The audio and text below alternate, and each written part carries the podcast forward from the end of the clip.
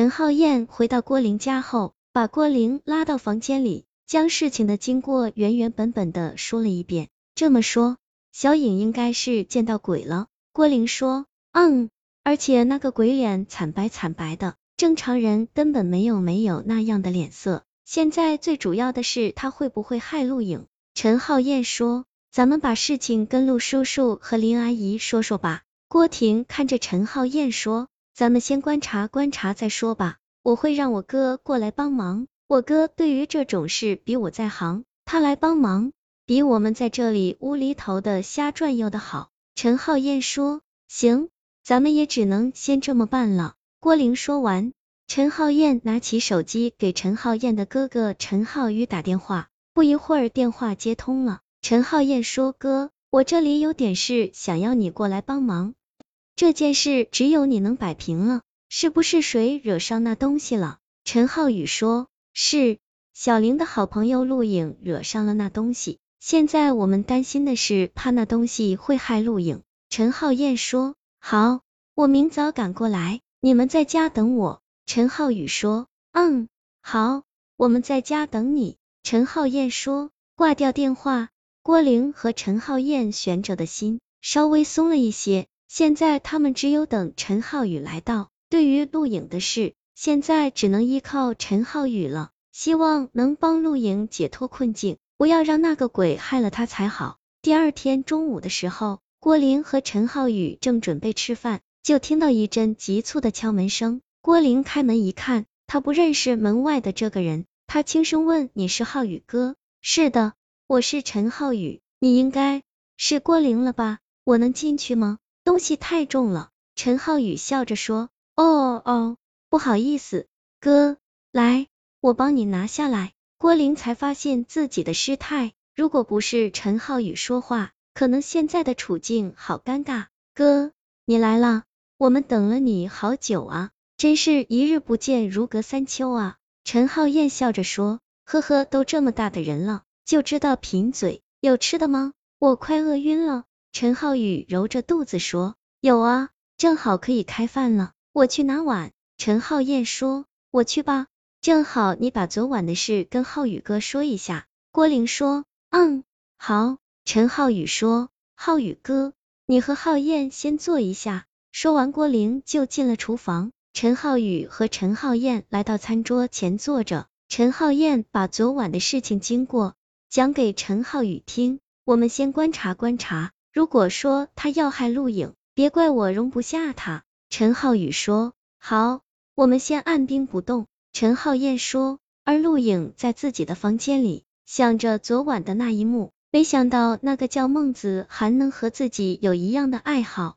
不知道那人喜不喜欢自己。陆影被自己的这个念头吓了一跳，难道自己喜欢上他了？可是自己如果不喜欢他，为什么才见了他一面就对他念念不忘？天快黑了，陆影看着窗外，他可以趁父母不注意的时候出去，或者找个借口说是去郭玲家就可以出去了。只要想到这里，陆影就很开心。很快他就可以见到子涵哥了。而郭玲和陈浩燕两兄弟商量好。在陆影和那个鬼见面的地方藏好观察他们，只等陆影和那个鬼见面了。如果那个鬼想要害陆影，他们也好及时的救护，不让那个鬼魂伤害陆影。天黑了之后，陆影偷偷的溜了出来，他来到了昨晚见到孟子涵的地方。可是前前后后等了一个小时，孟子涵并没有来。正当陆影失落的准备回去的时候，一个轻轻的声音出现了：“小影。”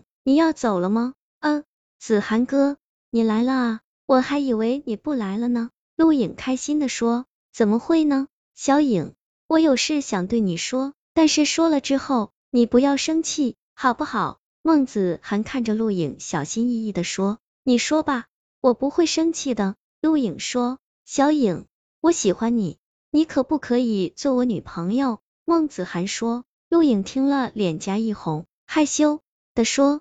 子涵哥，虽然我也很喜欢你，但是我们都还不是很了解，我们可以先相处一段时间看看，如果合适的话，我一定会答应做你的女朋友，如果不合适，也请你不要勉强我。好，我相信你会答应的。孟子涵说。虽然陆影暂时没有答应孟子涵，可是他心里早已乐开了花。毕竟他知道孟子涵喜欢自己，这就够了。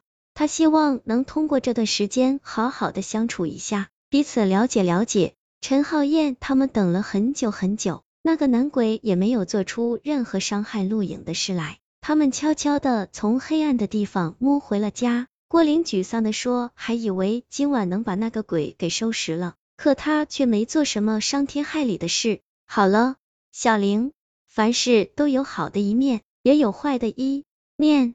那鬼也有好鬼和坏鬼啊。陈浩燕抚摸着郭玲的头发说：“也是，只要他不害人就行。”浩宇哥，这次可能你白跑一趟了。郭玲说：“呵呵，事情可没你们想的那么简单。刚才我看着那个鬼，好像怨气很重，他生前一定发生过什么。”他会找上小影，必然和他们家有莫大的联系。陈浩宇说：“不会吧？那怎么办？”郭玲紧紧的攥着陈浩燕的手说：“到时候我得叫上我师兄来帮忙了。现在咱们只能走一步看一步了。”陈浩宇说。听到陈浩宇这么说，郭玲悬着的心稍稍落下。眼下他唯一担心的是陆影会越陷越深，伤了那个鬼不要紧，最要紧的是他怕伤了陆影。到时候不能自拔，是很危险的一件事。他只能祈祷陆影能渡过难关。闹完以后，郭玲和陈浩燕忙于订婚的事，一时把陆影的事情给忘记了。这天下午，住在郭玲和陈浩宇、陈浩燕正在屋里忙着整理订婚要用的东西时，陆影进屋了。郭玲看着陆影的脸色不太好，几乎没有一丝血色。陆影的样子把郭玲吓了一跳。脸色惨白，走路有气无力的，头发也乱乱的。若不是门吱呀的一声，郭玲还都没发现陆影进门了。小影，才几天不见，你怎么变成这样了？郭玲拉着陆影坐在床边说：“小玲，我怕是遇到什么不干净的东西了。”陆影哭着说：“小影，发生什么事了？你快告诉我，也许我能帮你想想对策。”郭玲拍拍陆影的肩膀。若有所思的说，最近我喜欢上一个人，我们很聊得来，有着很多共同的爱好和讨厌的事物。第二天晚上我去那里找他，他向我表白了，我不想那么快就答应他，就告诉他，先相处一段时间，能在一起就在一起，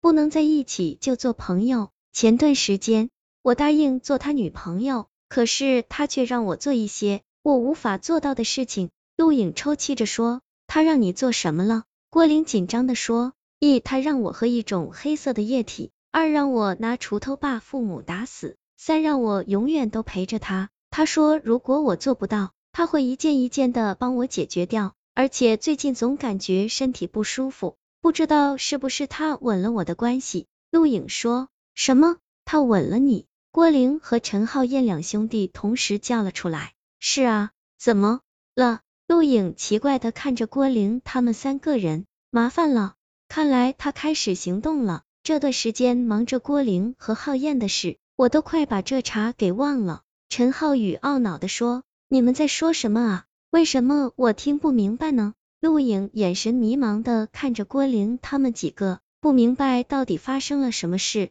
小影，你听我说，你喜欢的那个人不是人。那天晚上你从我家离开后。浩燕一直跟在你的身后，当他看到那个人的时候，发现他并不是人，正常的人脸不会像他那样毫无血色。郭玲拉着陆影的手说：“可是，可是他为什么找上我？”陆影不解的问：“我们并不清楚他到底为什么要找上你，这个问题只有他自己才知道。”陈浩宇说。